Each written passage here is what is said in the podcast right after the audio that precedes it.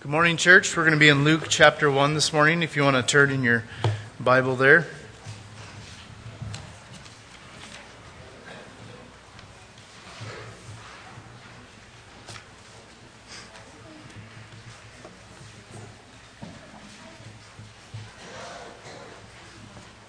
Luke chapter 1, starting in verse 1. Inasmuch as many have taken in hand to set in order a narrative of those things which have been fulfilled among us, just as those who from the beginning were eyewitnesses and ministers of the word delivered them to us, it seemed good to me also, having had perfect understanding of all things from the very first, to write to you an orderly account, most excellent Theophilus, that you may know the certainty of, of those things in which you were instructed there was in the days of Herod, the king of Judea, a certain priest named Zacharias of the division of Abijah. His wife was the daughter of Aaron, and her name was Elizabeth. And they were both righteous before God, walking in all the commandments and ordinances of the Lord blameless. But they had no child because Elizabeth was barren, and they were both well advanced in years. So it was that while he was serving as a priest before God in the order of his division, According to the custom of the priesthood, his lot fell to burn incense when he went into the temple of the Lord. And the whole multitude of the people was praying outside at the hour of incense. Then an angel of the Lord appeared to him, standing on the right side of the altar of incense. And when Zacharias saw him, he was troubled, and fear fell upon him. But the angel said to him, Do not be afraid, Zacharias, for your prayer is heard, and your wife Elizabeth will bear you a son and you shall call his name John. And you will have joy and gladness, and many will rejoice at his birth. For he will be great in the sight of the Lord, and shall drink neither wine nor strong drink. He will also be filled with the Holy Spirit, even from his mother's womb. And he will turn away many of the children of Israel to the Lord their God. He will also go before him in the spirit and power of Elijah, to turn the hearts of the fathers to the children and the disobedient to the wisdom of the Lord, to the wisdom of the just, to make ready a people prepared for the Lord.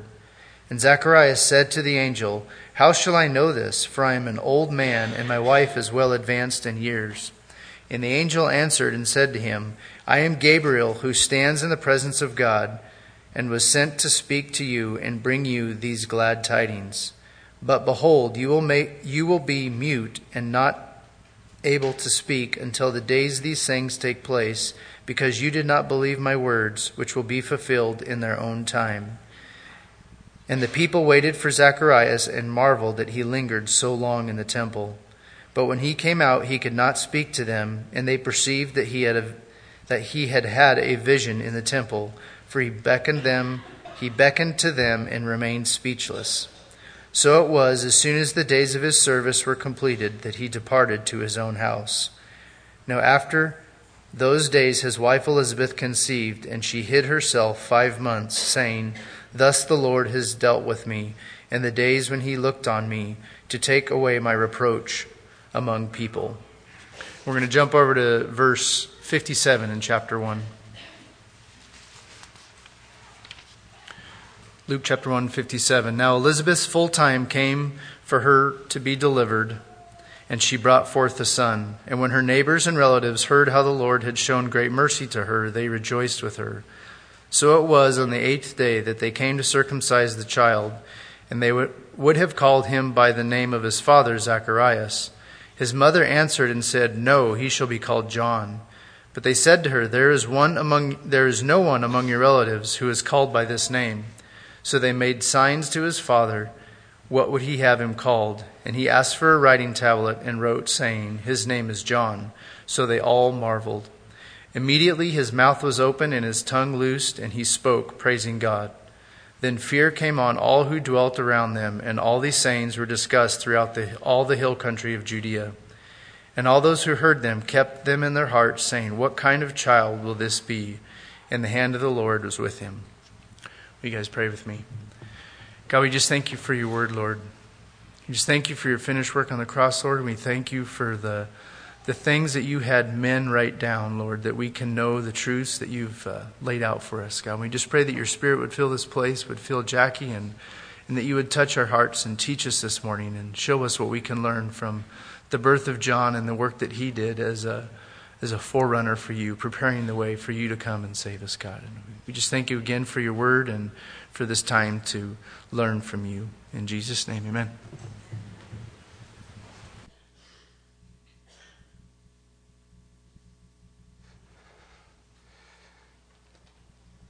I know this might be shocking for those of you who have been doing two or three words at a time with us through the Bible study in James that we're doing so many verses. But uh, Luke, in case you didn't know this, wrote more words in the New Testament than anybody else.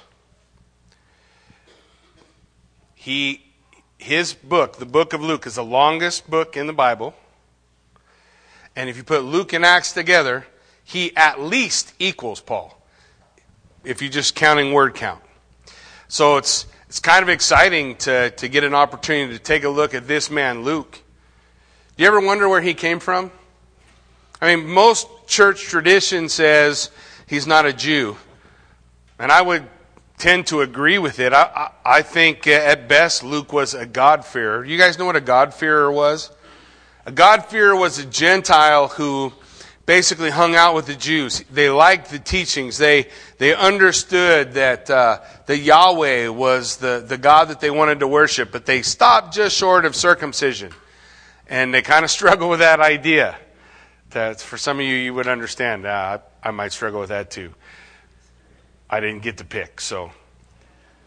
But when we, when we come to this section of Luke, man, there's some exciting things that we can see. If he's a Gentile, He's the only Gentile writer.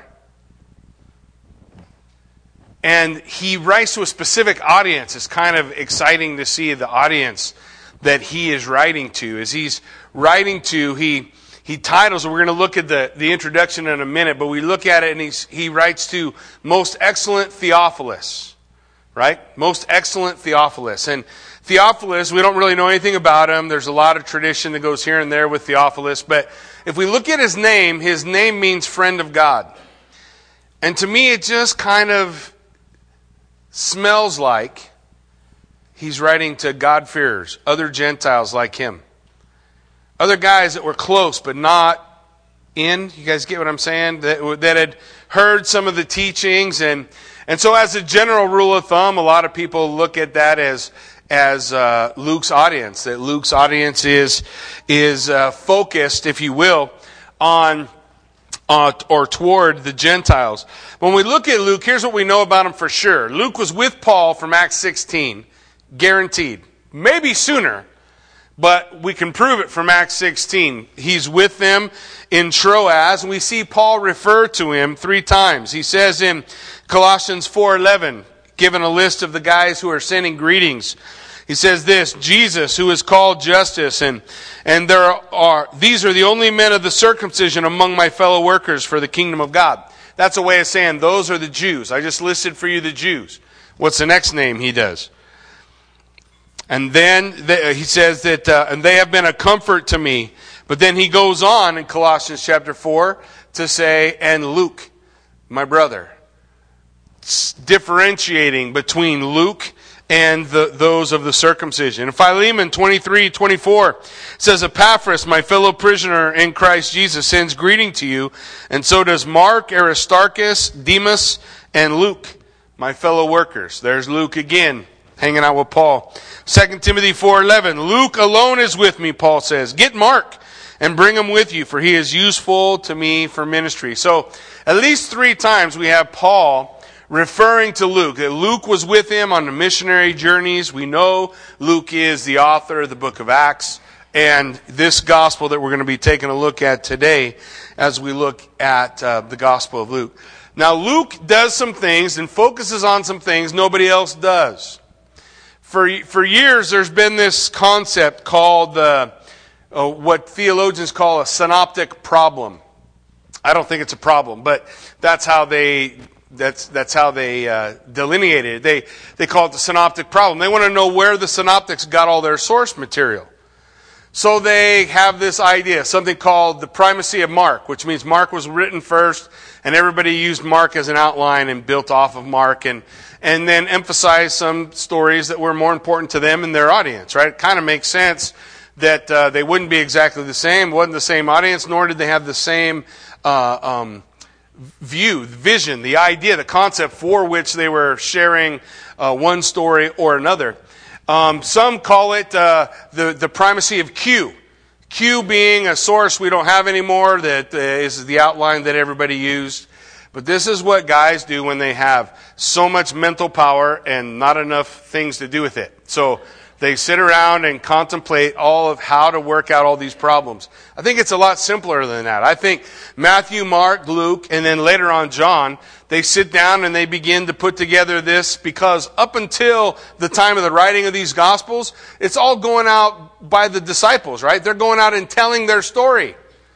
Eyewitness accounts are going out saying, hey, this is what happened, this is what happened. But as time goes on, you know, one gets killed here, and they start to realize, man, we're getting older. We better write some of this stuff down. So they began to sit down and write it down. You know the amazing thing to me? There's, there's lots of apocryphal gospels, if you will, that appear on the scene 5th, 6th, 7th, 8th century. But you know that every time they find a codex, a codex is a gathering together of the, the books of the Bible. The oldest codexes of the Bible gathered together it goes way back, second, third century, long, long, long time ago. They never have any other gospels than Matthew, Mark, Luke, and John. And they always have them like that Matthew, Mark, Luke, and John. Isn't that amazing? And we go to these codexes. It's, ne- it's never Matthew, Mark, and something else, Bartholomew, or, or the Gospel of Thomas, or one of the other ones that come later on. It was always those four. Always those four going out into the churches and being established. So when we look at Luke, Luke, we're going to see nine miracles that the others don't cover. Gonna, he's going to talk about nine things that the other ones don't cover. Why? Because he's got a specific audience in mind and a specific purpose. Luke's purpose, as he writes to them, is to tell them that Jesus Christ came to save the lost. And you're going to see that emphasized in the miracles. And you're also going to see 13 parables that that the other gospels don't have, that Luke focuses on, because that's his point. It doesn't mean that the other ones got it wrong, guys. The other ones are writing for a different purpose, right? Are everybody tracking with me? They're, they're, Mark is writing to slaves in Rome, right? He's, he's, he's got his, his audience. His is the shortest. Quick, get to the point, get it done, let's go. Got to go to work. We got, we got Matthew. Who's he written to? He's written to the Jews. Describing Jesus Christ as the King of the Jews. Each one has a focus, and that focus kind of delineates how it's put together. The other thing we recognize about Luke is Luke is not in a strict chrono- chronology. It doesn't, it's not a timeline. We in the West think timeline when we think of stories, right? First this, then this, then this. But that's not how they thought. They thought about their points. What's my point? What, what miracles remind me of this point? What miracles or, or parables remind me of this point? And so they're grouped together in that way. So we want to be able to recognize and see those things as we work our way through. So we'll begin today, and we'll see how much of this we actually get to bite off. But we're going to start in the introduction. First four verses is the introduction to the Gospel of Luke. And it begins with this phrase Inasmuch as many have undertaken to compile a narrative of the things that have been accomplished among us, just as those who from the beginning were eyewitnesses and ministers of the word, they have delivered them to us. What's he saying? He's saying, Look, I want to tell you guys about the past because that's where this gospel finds its foundation in the guys who have gone before in those who have written, in those who have taught, in those who have evangelized, in those who brought the stories through. And Luke is saying, man, all this that came through, I want to make sure that, that we get an opportunity to write this down. And thank God he did. So he writes these things down so that we can understand. These things are based, he says, literally, on the essentials of our faith. He says, these things that have been accomplished, done among us, completed, perfected. There, these are all things that we have seen. In fact, the eyewitnesses, they were here telling us these stories. So he focuses in on this ground based on the eyewitness accounts.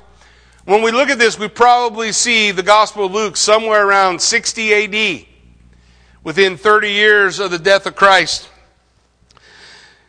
The next verse, verse 3, he goes on, It seemed good to me also, having followed all things closely for some time past, to write an orderly account, most excellent Theophilus. I think this is where we get the, the view, the picture of who he's writing to. He wants us to know he's writing to Theophilus, friend of God. But he put a little phrase before it. Did you see it? Most excellent.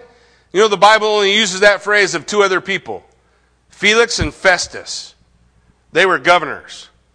So probably the idea is whoever Theophilus was had some kind of role within the government, some kind of responsibility. And so he's using this title, most excellent. In the book of Acts, he doesn't use most excellent anymore. I think probably by that time, whoever Theophilus was had a pretty good uh, uh, relationship with the Lord, and he didn't care about titles so much. He, in, in Acts, he just says, Oh, Theophilus the story continues. Let me tell you what's going on. So we see the target, the group for whom he's writing, and we see the plan by which the gospel was initiated so that they could reach out to men like Theophilus. This is the goal. Verse 4, he says that you may have certainty considering or concerning the things that you have been taught. This is the purpose the purpose behind the book, that you may have certainty to the things you've been taught. There's some, some ground, some groundwork has been laid for Theophilus. That's why I say he's a God-fearer. Somebody who's, who's familiar with the, with Judaism and some of their concepts and, and principles. And so it's, he's not, he's not having to, to re go, go over all that ground. He can lay some of that out for him as they, as they move forward. And so we see he has some basis. But the key that we're going to see as we move forward is this idea, and that is the importance of faith in God's Word. The importance of faith in what God's doing in your life. How many of you guys are okay with what God's doing right now? How many might be struggling with what God's doing right now? We've all find ourselves in one place or another at one time or another, don't we? But the question for us all is the same, just as we ended with the song, It Is well, is the idea of, am I able to look to God and say, God, this is, this is part of your plan and purpose for my life? Can we submit to it? Can we say, yeah, God, you have a plan for my old age. God, you have a plan for my young age. God, you have a plan for this crazy chaos I find myself in. Can we understand and recognize that God has a purpose. Can we hold to the promises that God's Word says? Because that's immediately where Luke's going to go in verse 5. In verse 5, immediately he's going to go to this idea, the importance of having faith in God's Word, having faith in what God has seen. So he's going to focus on the circumstances of John the Baptist's birth. So I just cut that section out. Don't worry, I'm not skipping any verses. We'll do them all. But I just want us to see the beginning and, and, and not totally the end, but the beginning and at least the middle of the, the birth story for John the Baptist. And as John the Baptist's birth comes, I want you to, to realize that there are seven things that we can learn in regard to the faith of Zechariah. And I hope, I hope we'll allow God's Spirit to speak to us as we take a look at them. It says in verse 5 In the days of Herod, the king of Judea, there was a priest named Zechariah of the division of Abijah. And he had a wife from the daughters of Aaron, and her name was Elizabeth. And we just read the story. We know what Zechariah is going to do, and here's what I want you to understand. His religious ancestry did not guarantee his faith. He and his wife were both PKs priest kids. Both of them were in the lineage of the priesthood. Both of them would have been as religious as you can possibly imagine. Yet he's still going to struggle in faith. So our religious heritage doesn't guarantee it. We see that he was uh, of the division of Abijah. Abijah was the eighth division of the 24 divisions of the priesthood. Each one would have a period of time in which they ministered in the temple. He was of Abijah. He is of the eighth. But look at verse 6. And they were both righteous before God, walked blamelessly in all the commandments and statutes of the Lord. So his godly actions did not guarantee his faith. He was doing the things, right? That's important. We want to serve God. We want to do things in service of Him, but His service didn't guarantee His faith. His religious ancestry didn't guarantee His faith, that He would be faithful to what God told Him. That He would be able to respond in faith to what God laid out for Him. Look at verse 7. But they had no child because Elizabeth was barren, and both were advanced in years. I might have been the problem. You ever been disappointed with God's plan for your life? With what God's doing, how God's moving, what God's going to accomplish in your life? Did you ever think, you know, when I sat down and planned out my life, this is not how I saw it? I always think of Daniel when I think about that. Daniel is a teenager, probably in his early teens, being kidnapped literally from his family's home, never see his mom and dad again or any aunts and uncles, nobody. That's over. Taken to the palace of Nebuchadnezzar, raised to do or be whatever he wants to be. Scripture says he was made a eunuch. You take that for what you think. All I know is Daniel was never married, never had a child, never had grandkids. I don't think when Daniel was a teenager thinking about his life, that's the turn he thought it would take. Yet when God spoke to Daniel, he said this Daniel, you are much beloved of God. Sometimes it's hard to hear God say that when the things in your life aren't exactly how you thought they should be. And I would imagine for Zechariah, especially in that culture, for Zechariah, and Elizabeth, it was a, it was a disgrace not to be able to have kids. And I bet that was a little bit of a hangup for them, right? They kind of threw themselves into the religious aspect of their lives. Maybe they threw themselves into service. They threw themselves into all of these things. But the scripture lays out for us, they were advanced in years. Time was past. So even in their old age, they hadn't learned everything they needed to learn so that they could respond in faith. And I think we have to ask ourselves sometimes, I think, I think ending on Horatio's song, or at least an adaptation of his song, from a man who wrote a song based on the loss of his entire family, who could pen the words, It is well with my soul to realize the call that God's word is laying on us. Because as we begin the story, and he's saying God fears, he's saying guys who are out there, you're close and you're not, you're not all the way in yet. Maybe what, what I want you to understand, what I want you to know is God's good. And his plan is good, but it might not be the same as yours. Might not look the same. I had to decide a long time ago that I was going to be okay with God's plan. Nobody could really tell me why Joe screamed so much when he was little, or why he was always in trouble. But when he was three years old, they gave us a diagnosis and from the day they gave that diagnosis, I knew that Joe was going to live with me his entire life. And I don't know how much he's ever going to understand about God's Word. We, we do best we can to teach him. I don't know if he's ever going to go beyond where he is or what he is now, but I had to mourn the loss of the son I thought I had so I could begin to enjoy the son I do have. I had to say, as well. God, you have a purpose. I've seen amazing purpose in Joe. Joe's taught me things I could have never learned any other way. so I can recognize that. But maybe you can't. Maybe wherever you are and whatever's going on in your life, you don't see the silver lining. You don't see the whys or behind the story. I just want you to know you still are much beloved of God, just like Daniel was. And you got to put that bitterness to bed if you want to be able to respond in faith to the things that God wants to do in your life. In essence, we got to take ourselves off the crown, guys. We got to take ourselves off the th- throne. We got to say, it's not me. Now, it's hard for us in the United States of America because we pull ourselves up by the bootstraps. We make things happen. And the reality is, we sound a lot more like Nebuchadnezzar than we do like Jesus Christ.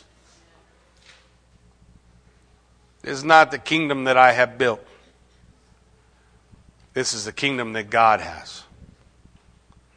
And it's the same way with my life. And I think this is an issue for them. So even in his old age, even his religious upbringing, even all the service that he did, did not guarantee his faith, that he would respond in faith. In fact, I think his old age becomes an obstacle. If you look at verse 18, We'll come right back to verse 8 in a second. It says, Zechariah said to the angel, How can I do this? I'm an old man. Basically, Zechariah saying, It's too late for me now. Maybe you feel that way. It's not ever too late. It's never too late. It's always too soon to quit. You and God make a majority and you can accomplish anything He has planned in purpose for your life. in verse 8, he goes on, he says, Now, while he was serving as priest before God, when his division was on duty, according to the custom of the priesthood, he was chosen by lot to enter the temple of the Lord and burn incense. And the whole multitude of the peoples were praying outside at the hour of incense. So he's going about his priestly activity, but that didn't guarantee his faith. He was praying. Now, I believe he's praying for the nation. This is not when he's praying to have a child. I would imagine they had given up that prayer. I'd think he's looking for the redemption of Israel. He's looking for the deliverance of Messiah. That would be the, the typical prayer that they would be bringing at a time like that. But it's the most important time of his life. What you need to understand in this story, that's the only time ever he's going to get, he's going to be in that place. That's it. One man, one time, one life. That's how often you got to go in that room. 24 courses, hundreds of priests in each course. Yeah. If you are lucky, you got to do one time in your life. So this is the most monumentous occasion of this man's life in the most holy place, standing there offering up incense to God. The people outside praying for their nation. It's a beautiful picture. The people praying for their nation. He is gathered there once in a lifetime. Verse 11 says, And there appeared to him an angel standing on the right side of the altar of incense. And Zechariah was troubled when he saw him, and fear fell upon him. So an angel appears, but the angel didn't guarantee his faith either, did it? The angel appeared. Oh, if I could just see with my eyes. You know, Jesus told a story about that. He said, literally, even if someone rose from the dead, if you won't believe the words I say, you won't believe even if someone raises from the dead. And that's true. You ever watch people just ignore the plain truth in front of their face? No matter how many times you say it, or no matter how many times you show them? Yeah, people don't have a hard time. Unbelief is not something we struggle with. We don't, have, we don't have to work unbelief up. Seems like unbelief just comes sprouting out of us all over the place. And so the same is here. The angel appears. The angel standing there. Now here's what you guys need to realize. They hadn't seen an angel for 400 years. They hadn't heard a peep from God for 400 years. They hadn't had a prophet give this phrase, thus saith the Lord, for 400 years. You don't think every priest, when he went in there to pray, had hoped he would be the one that God would speak to? You don't think every priest that was in that place was thinking, man, I, I, hope this is my moment. I hope I get to be the one that the Lord is going to break his silence to. Maybe the Lord is going to speak to. You don't think they thought like that? So when that angel appeared, trust me, Zechariah didn't have a hard time being afraid or having the fear of the Lord. Those are two things we see every time an angel's on the scene. Right? I don't care how tough you are. Uh, you win. You're the king of tough. But when you see the angel, you'll find out that you're not as tough as he is. Because everybody reacts the same way. Woe is me. And they're on their face. And so you have the same response to him. But the angel's appearance didn't guarantee he would respond in faith. Look at verse 13. The angel said to him, first words, 400 years from God. Do not be afraid, Zechariah, for your prayer has been heard. Which prayer?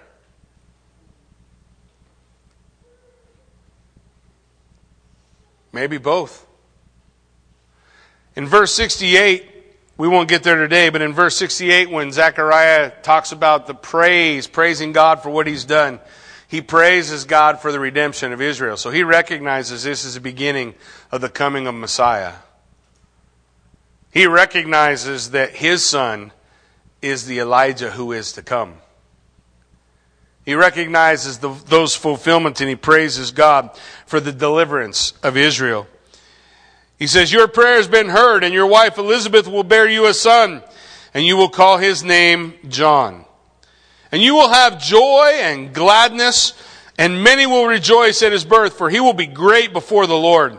He must not drink wine or strong drink, and he will be filled with the Holy Spirit even from his mother's womb.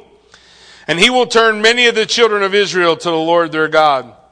And he will go before him in the spirit and power of Elijah to turn the hearts of the fathers to the children and the disobedient to the wisdom of the just to make ready for the Lord a people prepared. Man, that's pretty awesome news for God to speak for the first time in 400 years. This when verse 18 comes.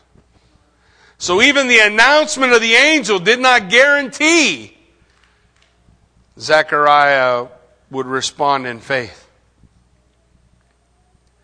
The next thing Zechariah says is, I am old. And the angel says, I am Gabriel.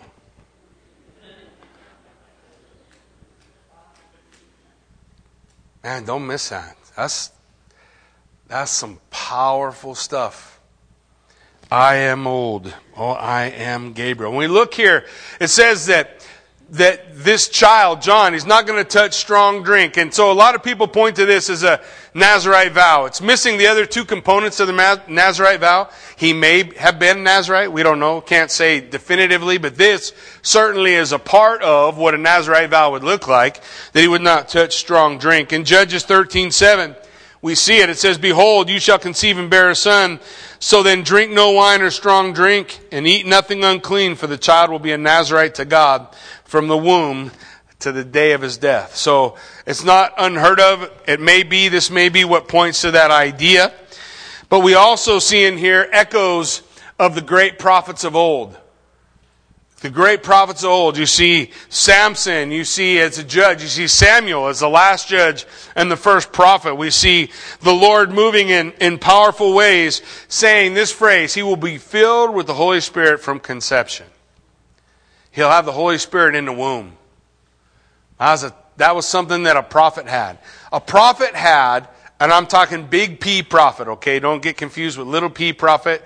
Little p prophet is someone who prophesies or can speak forth the word of God, just like we're sharing the word of God today. But a big P prophet, he met face to face with God. Yeah? Ezekiel would say things like, and I've shared this with you before, the word of the Lord came to me and touched me. That's not a thought coming into his head. Who's the word of the Lord? Yeah. He came to me. So when they would say the phrase, the word of the Lord has come to me, it came to mean a little bit more than what it, what it means maybe to you and I. Big P prophet, these guys filled with the Holy Spirit from the womb, called out by God to be uh, used in a special way. This echoes of the prophets of old. In fact, most will point to John the Baptist as the last in the picture of the great prophets of the Old Testament. And we see the echo of this, the call to repentance. Which of the great prophets of old did not call to repentance? Any? Isaiah, what did he do? Called to repentance. Jeremiah, what did he do? Called to repentance. Ezekiel, called to repentance. Nahum, call to repentance. What is the point of the prophet? Call the people back to the Lord. Tell them, hey, you have strayed, you've gone away, come back to the Lord. That's what John the Baptist is going to do, right? He's going to stand in the wilderness and he's going to prepare the way for the coming of the Lamb of God that would take away the sin of the world. He's going to announce the coming of the great one. He's going to call the people to repentance. Fulfillment of what Malachi said. Before that great and terrible day of the Lord, Elijah would come. And what would he do? Turn the hearts of the children back to their fathers. In other words, that children would begin to walk the way their fathers, the, the guys in past, the heroes, they'll start to walk like them. They'll start to turn their way back to the Lord. So there's incredible things that he's told, yet none of these things, none of this good news, none of this exciting things that this angel who just appeared and is standing, you got to picture it on the right hand of the, the golden altar, the altar of incense in the holy place, right in front of the veil into the Holy of Holies. And here's an angel standing there telling him all these things, but that didn't guarantee his faith. It didn't guarantee that he was going to be able to respond to what God was doing. So then Zechariah said to the angel, How can I know this? I am old. My wife is old. He throws her under the bus too. I'm old and she's old. Now let me ask you a question. Zechariah is a priest. Yes? He never heard of Abraham? You guys have heard of Abraham, haven't you? Uh, wasn't he old? What about Sarah? Wasn't she old? Holy cow, you're kidding me. You mean God has done this before? My goodness, that's just crazy talk. You know the parents of Samson? They were barren. God gave him a child. Hannah, the mom of Samuel, barren. God gave her a child. What about, uh, let me think, Rebecca, Rachel, all were barren. God brought them a child. This is a priest. He knows all this. Right? But he's still struggling in unbelief. I'll come because he's not okay.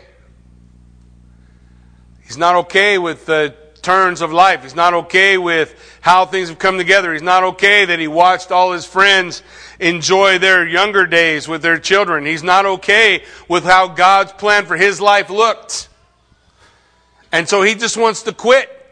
He wants to retire. He wants to bow out. He just wants to fade away into that golden sunrise and I'd done my stuff. I served the Lord and I was a priest and I fulfilled all these things that I was supposed to fulfill. So that's good. I did pretty good and, and I just kind of made peace that this is not going to be a part of my life. So when the angel Gabriel is standing in front of him, didn't guarantee his faith. The promise didn't guarantee his faith. So Zechariah says, I'm old, and the angel says, I'm Gabriel. I just love it. I could s- s- spin out on that for a long time. I won't. Gabriel says, I stand in the presence of God. Where are you standing, Zechariah? in the presence of God, it's all good. In the presence of God, I know this one phrase that makes it all okay. And once upon a time, in a, in a Nissan pickup in the middle of the desert in uh, uh, God-forsaken wilderness of California, I was driving down the freeway and I was asking God why everything in my life was going wrong and why I'm finally trying to follow Him and I'm finally trying to focus on Him. And most of my life I wasted or spent doing other things. I'm, I'm finally doing all this, God, and everything's going wrong. Every step, every doorknob I turned was a mess. Everything I did was a problem. And I'm sitting there in my truck and I'm whining and I'm crying to God, Lord, why, why, why? And I just heard this phrase in my mind Do you love me more than these? I know from that point it was easy. God, I love you more than I love my children. Well, that's a rough one. God, I love you more than my plans. God, I love you more than my purpose. God, I love you more than my riches. God, I love you more than all my stuff. God, I love you, period. God was whispering that because, you know, before I ever knew God, you know what He said to me? He said, Jackie, don't you know that I love the world so much? I gave him my son. Will you give me yours? Will you give me your children or lack thereof? Will you give me whatever the disappointments in your life are? Will you let them all be mine? Will you just give them to me? Will you just lay it all down? So that when the angel appears, when the gospel is presented, when faith comes booming through the clouds and you hear the voice of God in your mind just shouting at you that you can respond in faith. Not have the bitterness, the struggle that Zechariah had. Gabriel said, I stand in the presence of God and I was sent to speak to you and bring you this good news. And behold, you will be silent and unable to speak until the day that these things take place, because you did not believe my words, which will be fulfilled in their own time. And then, poof, he's gone. Crazy thing is, in Ezekiel chapter 3, God said the same thing to Ezekiel. Ezekiel, so that you'll know that I'm with you and that these are my words that I'm giving you, the only time you'll be able to talk is when I let you speak. The rest of the time you'll be mute. So every time Isaiah was speaking, he was saying what God wanted him to say. The rest of the time he could not talk at all. Until like chapter 33. That's a long time. 3 to 33. Until the, the destruction of Jerusalem was complete, and then God let his tongue uh, move, let him speak. So you see again another Old Testament prophetical sign for Zechariah. So we see Zechariah struggling in his faith, and, and Gabriel does this miracle. This miracle is what we would call a punitive miracle. It's a sign gift. Okay, I'll, I'll give you a sign that these things are going to happen. You're mute. By the way, that word is the word kophos. It means mute, deaf, dumb, all of it.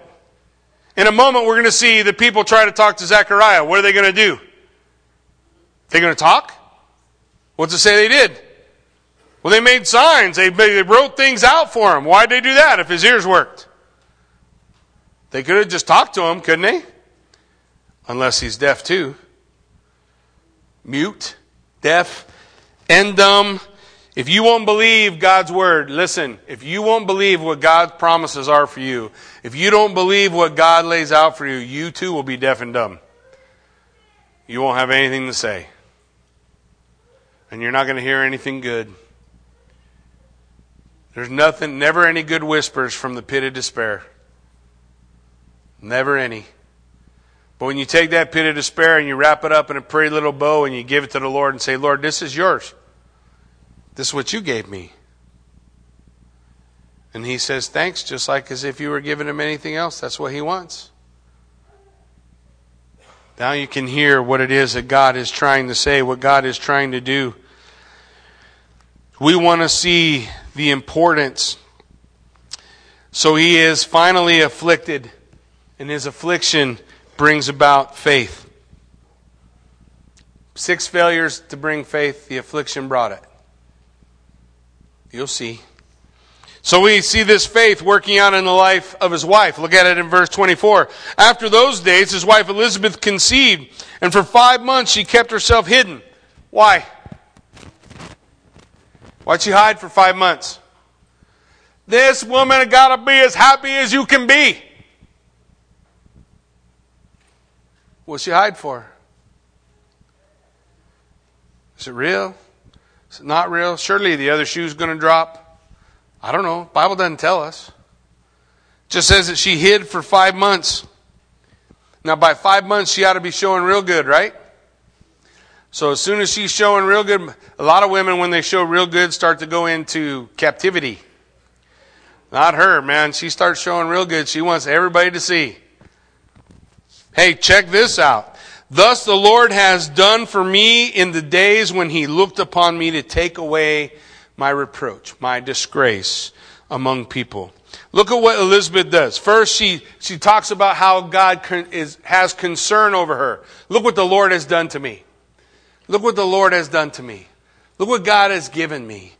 Her, her eyes were on the concern of the Lord, how the Lord had moved in her life. Then it was on his care in the days that he looked upon me or visited me.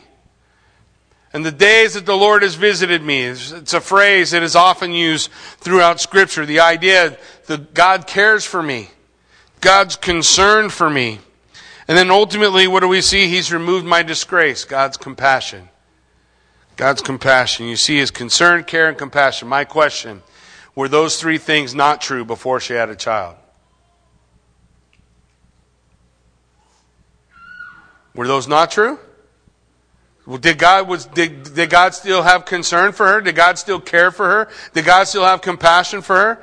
Does God still care and is concerned and have compassion for you, even if the things in your life aren't working out right now? Or is it only if things happen the way we want it? Is it only if it all comes together? Is it only if my wife finally uh, understands I truly love her and comes back? Or when my husband understands and gives his life to the Lord and he comes back? Or is it only if God is willing to do the healing? Or if it's only if God does all these other things? Is that the only time those three things are true? Because the eyes of faith can see that before, during, and after. And the miracle is not required. Do you know that God loves you right where you're at? He cares about you right in the midst of whatever you're going through. Do you know it? Because you can. You can know it. But what you can't do is hold on to bitterness, anger, wrath, malice, slander, all that nonsense. You can't hold on to all of that. God says you got to let it go. You got to give it to Him. And you want to see with the eyes of faith. It says, even in this place, even as a young teenage boy becoming a eunuch, God loves me. He said, I'm much beloved of God. Even when family's not going to work out the way that it's supposed to, God loves me. Even if she or he doesn't love me like I love them, God loves you. Even if the circumstance of life don't all wrap up in a nice, pretty little bow, you are much beloved of God. And the circumstances we go through in our life is not the primary way that God shows us He loves us. This is how we know God loves us. When I was still a sinner, Christ died for me. When I was separated from God, He made a way. That's how I know God loves me. And one day, standing before that judgment seat, we'll realize how valuable that gift was. Though now we may not see it as clearly as we will. There's nothing better than what Christ has provided for us. Well, let's look at the faith of the friends real quick. Verse 57, it says, Now the time came for Elizabeth to give birth. She bore a son. And her neighbors and her relatives heard that the Lord had shown great mercy to her, and what they do? They rejoiced. They saw what God had done, the joy in her in her life, and they rejoiced. That's how we're supposed to respond when God moves. You know, I've always wondered this one thing. You guys know the story, right? Where the children of Israel are, are caught between a rock and a hard place, overlooking the Red Sea. Pharaoh's coming down on them. The Red Sea's in front of them, and they all begin to complain to the Lord, God, did you bring us out here just to kill us?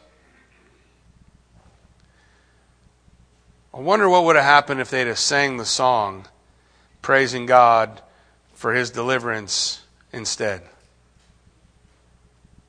They're going to sing the song later, right? The sea's going to part. They're going to walk across. God's going to deliver them. They're going to sing the song of deliverance. But didn't God say He was going to deliver them? Didn't God say He was going to take them out? See, even the miracles don't guarantee our faith. Faith is guaranteed when you and I we make this decision that says everything that I am, I'm ever going to be, everything my life is or my life is ever going to be, all of that belongs to you, God and you give it. And then whatever happens in life happens in life. And we, we trust God, we trust His word, what He said. Then we can sing the song of deliverance before deliverance comes. What would that have been like? How, how much more glorious would that moment have been? So the friends are rejoicing with her. But how many times did she weep over not having a child? How many times did she weep over God's plans in her life not being what she thought they were going to be? And, and as she was weeping in that moment, where were the friends? They encouraging her? Could they? I don't know. I don't know. But until we take all that stuff, what life is, what life's going to be, how life is in reality, and we lay all that stuff down at the feet of our Lord and Savior and we say, It's all yours. All and we mean this is all yours, Jesus, not mine. Not about me. I did the about me thing, and it just was kind of a mess, dude. It was not good. I ran it. Some of you got enough experience in here to say you ran your life too. Was it better, different? No, it's about the same, right? far better when I left it in the hands of Jesus. Because when I left it in the hands of Jesus, you know what I had? All the hope. Even though bad things still happen, I got hope. Hope that God will deliver, just like His Word declares. Hope that when Jesus said, See, I make all things new, that that day, that moment, when I look into His face and I hear those words, is going to be so much joy that you can't even begin to understand it. And it's not worthy to be traded for the suffering that we see today. They rejoiced with her. They rejoiced. But then look at the circumcision. It says on the eighth day they came to circumcise the child. And they would have called him Zechariah after his father, but his mother said, No, it should be John. So they said to her, None of your relatives is called John. So they made signs to the father. See, he couldn't hear. Inquiring what he wanted him to be called. And he asked for a writing tablet. And he wrote down, His name shall be John. John means the Lord is gracious. The Lord is good. Same question. Was the Lord good before John? Was the Lord good after? Does, does the Lord change his emotions? One day he's good, the next day he's bad. You know, he does. He's always good, isn't he? The Lord is gracious. The Lord is good. In verse 64, it says, And immediately his mouth was open, his tongue was loosed, and he spoke. What did he say? What did he think the first thing he said was? Oh man, praise the Lord. He said, bless, he just blessed God. He blessed God. And as soon as he started blessing God, all them people got the fear of the Lord in them. Yeah, you know the beginning of wisdom? The fear of the Lord. Whoa, whoa, what just happened? What is going on? God hasn't spoke. God hasn't moved. God hasn't done anything for 400 years. And now this has been kind of a whole weird deal with Zechariah since he went into the temple and he hasn't been able to talk. And this is kind of reminding me of Ezekiel. And now all of a sudden he can speak and he's glorifying God and he's praising the Lord and he's calling out on the name. It says fear came on all the neighbors and all these things were talked about throughout all the hill country of Judea. And all who heard them laid them up in their hearts and said, What is this child going to be like? Do we all wonder that? Every time we look at a baby?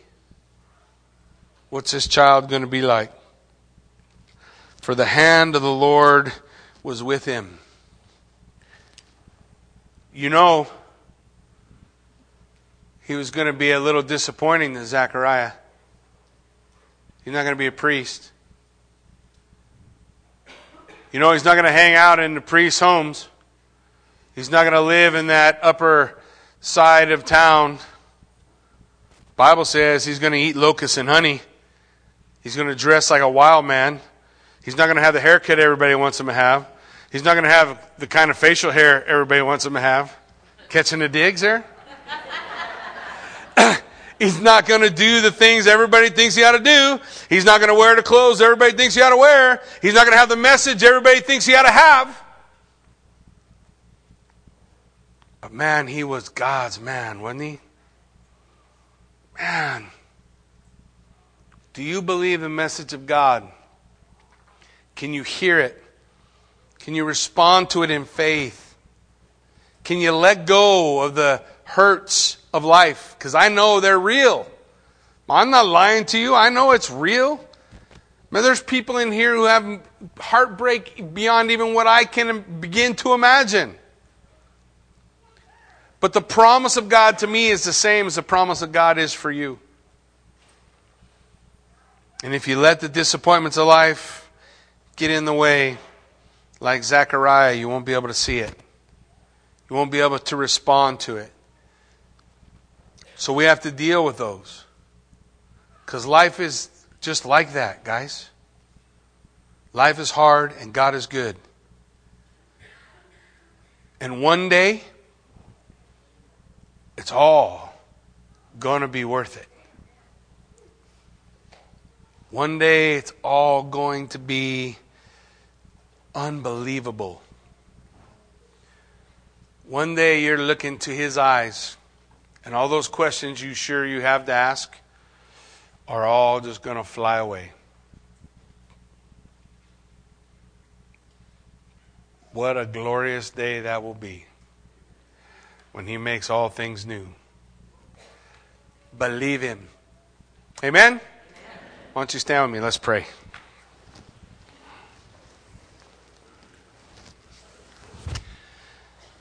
Father God, we thank you for this time, the opportunity we have to come to study. Lord, we thank you for the, the truth of your word, God. And I know for some, maybe this is a hard thing, hard thing to see, hard thing to hear.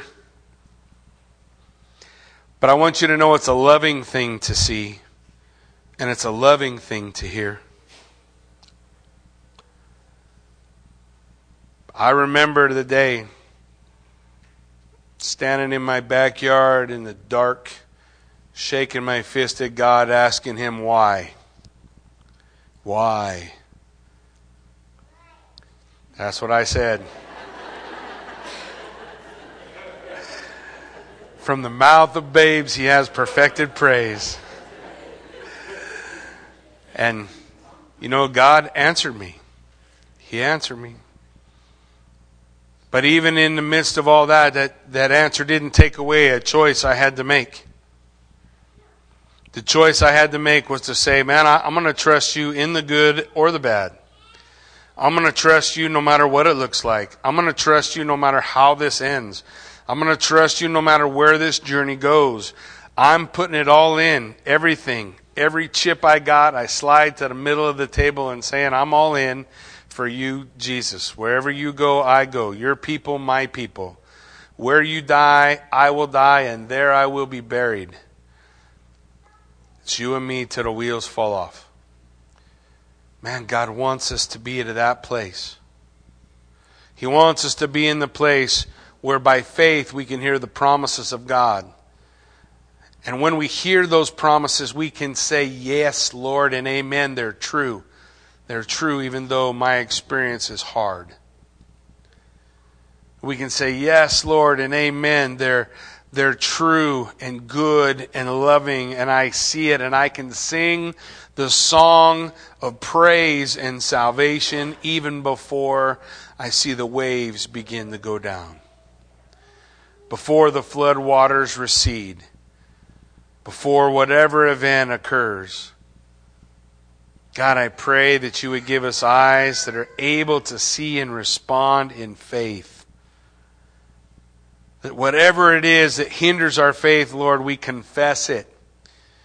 We repent of it. We rebuke it. And we step forward believing and trusting. For God is able. Lord, we lift this time to you in Jesus' name. Amen.